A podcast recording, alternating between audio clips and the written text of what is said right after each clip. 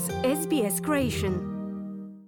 Za radio SBS Ana Solomon saznajte na koji način su električni automobili na putu ispunjavanja obećanja Pariškog klimatskog sporazuma. Električni automobili su u središtu pozornosti na sajmu automobila u Parizu koji se ove godine održava u smanjenom obimu. Događaj je započeo u ponedjeljak 17. listopada nakon nekoliko godina pauze zbog pandemije COVID-19. Europa je predvodnik trenda kojim se potiče uporaba električnih vozila, dok automobili na baterije postaju dijelom mainstreama. Denis Levoh, direktor Dačije, proizvođača jeftinih automobila u vlasništvu Renaulta, kaže da će veliki gradovi biti početno veliko tržište za električna vozila.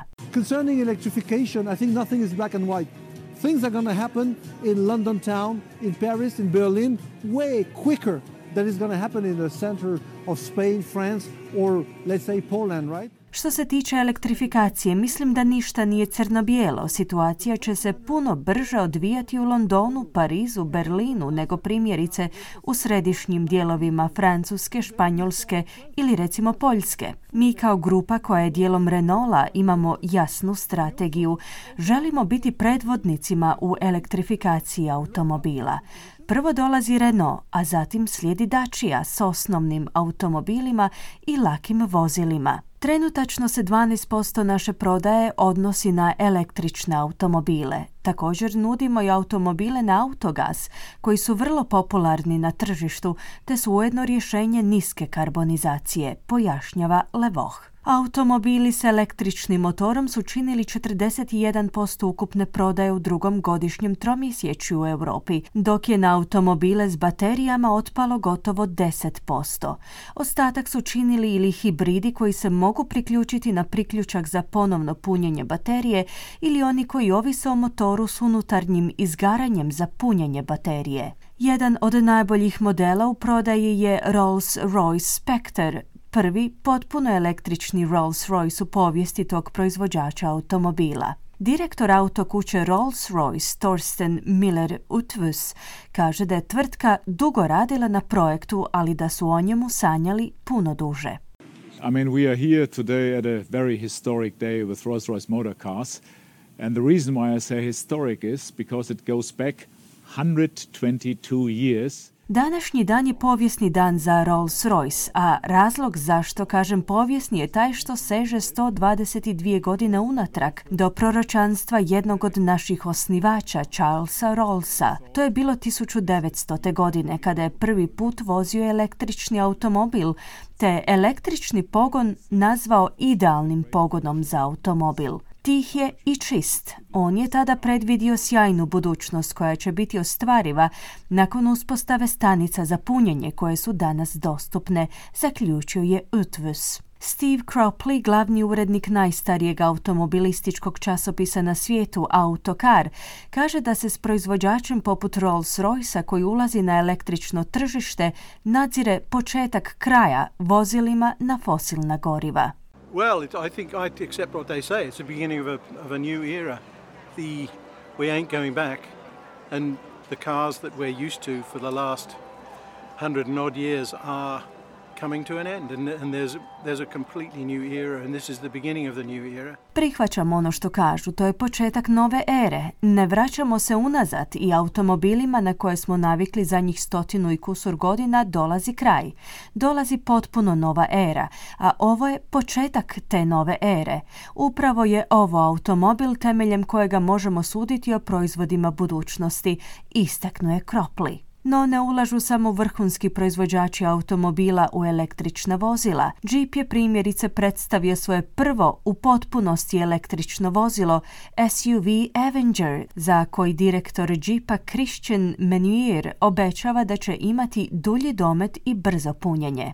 The all-electric Jeep Avenger is targeting a stress-free range of up to 400 km and 550 km in city driving. Potpuno električni Jeep Avenger cilja na duži domet od 400 km, odnosno 550 km u gradskoj vožnji. Uz mogućnost brzog punjenja treba će vam samo 3 minute da svoju dnevnu dozu energije povećate za 30 km.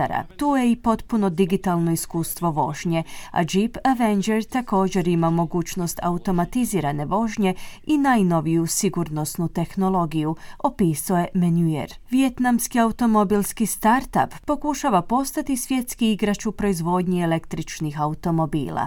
VinFast je lansiran prije pet godina, a u proizvodnju je krenuo prije samo tri godine. U tvrtci su nedavno objavili da su već proizveli 150 tisuća električnih vozila, opskrbljujući zemlje diljem Europe i Sjedinjenih država. Zamjenik direktora Europske podružnice VinFasta Jean-Christophe Merceil kaže da se novi modeli uklapaju u obitelj pristupačnih električnih automobila koji će dodatno potaknuti napredak na tržištu električnih vozila. Mersey kaže da tvrtka pokušava riješiti zabrinutost oko dostupnosti punionica za električna vozila. Customers need the confidence and convenience of a strong charging ecosystem. Kupcima je potrebno povjerenje i pogodnost snažnog ekosustava punjenja. VinFast pokreće brojne inicijative punjenja u Europi kako bi korisnicima pružio najbolje, najjednostavnije iskustvo punjenja gdje god se nalazili. Aplikacija VinFast pruža potpuno integrirano rješenje za punjenje. Omogućit će korisnicima pronalazak najprikladnijih javnih točaka za punjenje, navigaciju do njih i plaćanje, sve uz pomoć aplikacije ili putem dodirnog zaslona u automobilima, naglašava Mersey. VinFast nije jedini azijski proizvođač automobila s ambicijom proširenja na rastuće europsko tržište električnih vozila. Kineski Great Wall Motor i Build Your Dream su također izložili SUV-ove opremljene vrhunskom tehnologijom, luksuzne limuzine i kompaktne automobile dizajnirane za europsko tržište. Ali akcija se ne zbiva samo u Parizu te ne uključuje isključivo tradicionalne proizvođače automobila. Proizvođač iPhonea Foxconn je također usmjerio pozornost na proizvodnju električnih automobila. Foxconn Technology Group, koja sastavlja pametne telefone za Apple, i druge marke je u sklopu zajedničkog investicijskog projekta s tajvanskim proizvođačem automobila Yulon Motor ovog tjedna u Tajpeju za Foxtron predstavila nove modele automobila. Tajvanska stručnjakinja za električna vozila Lisa Chen smatra da su mlađi ljudi njihovo ciljano tržište. The young Taiwanese generation would be more willing to purchase these types of EVs. Mlađa generacija Tajvanaca bi bila spremnija kupiti ove vrste električnih vozila.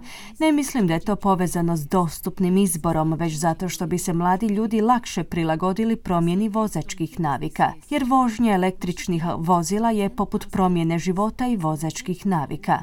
Dakle, Temeljem brojki koje smo do sada zabilježili u ovoj godini, trebali bismo biti u mogućnosti prodati 10.000 električnih vozila, što je ukupno za sve marke takvih vozila, kazala je Chen. Daleko je 2035. godina kada propisi Europske unije o emisijama štetnih plinova zahtijevaju 100% smanjenje emisija ugljičnog dioksida iz ispušnih cijevi automobila, a što zapravo nalaže isključivo električnu flotu automobila. To je dijelom nastojanja Unije da ispuni svoje obaveze prema Pariškom klimatskom sporazumu iz 2015. godine. Želite čuti još ovakvih tema? Slušajte nas na Apple Podcast, Google Podcast, Spotify ili gdje god vi nalazite podcaste.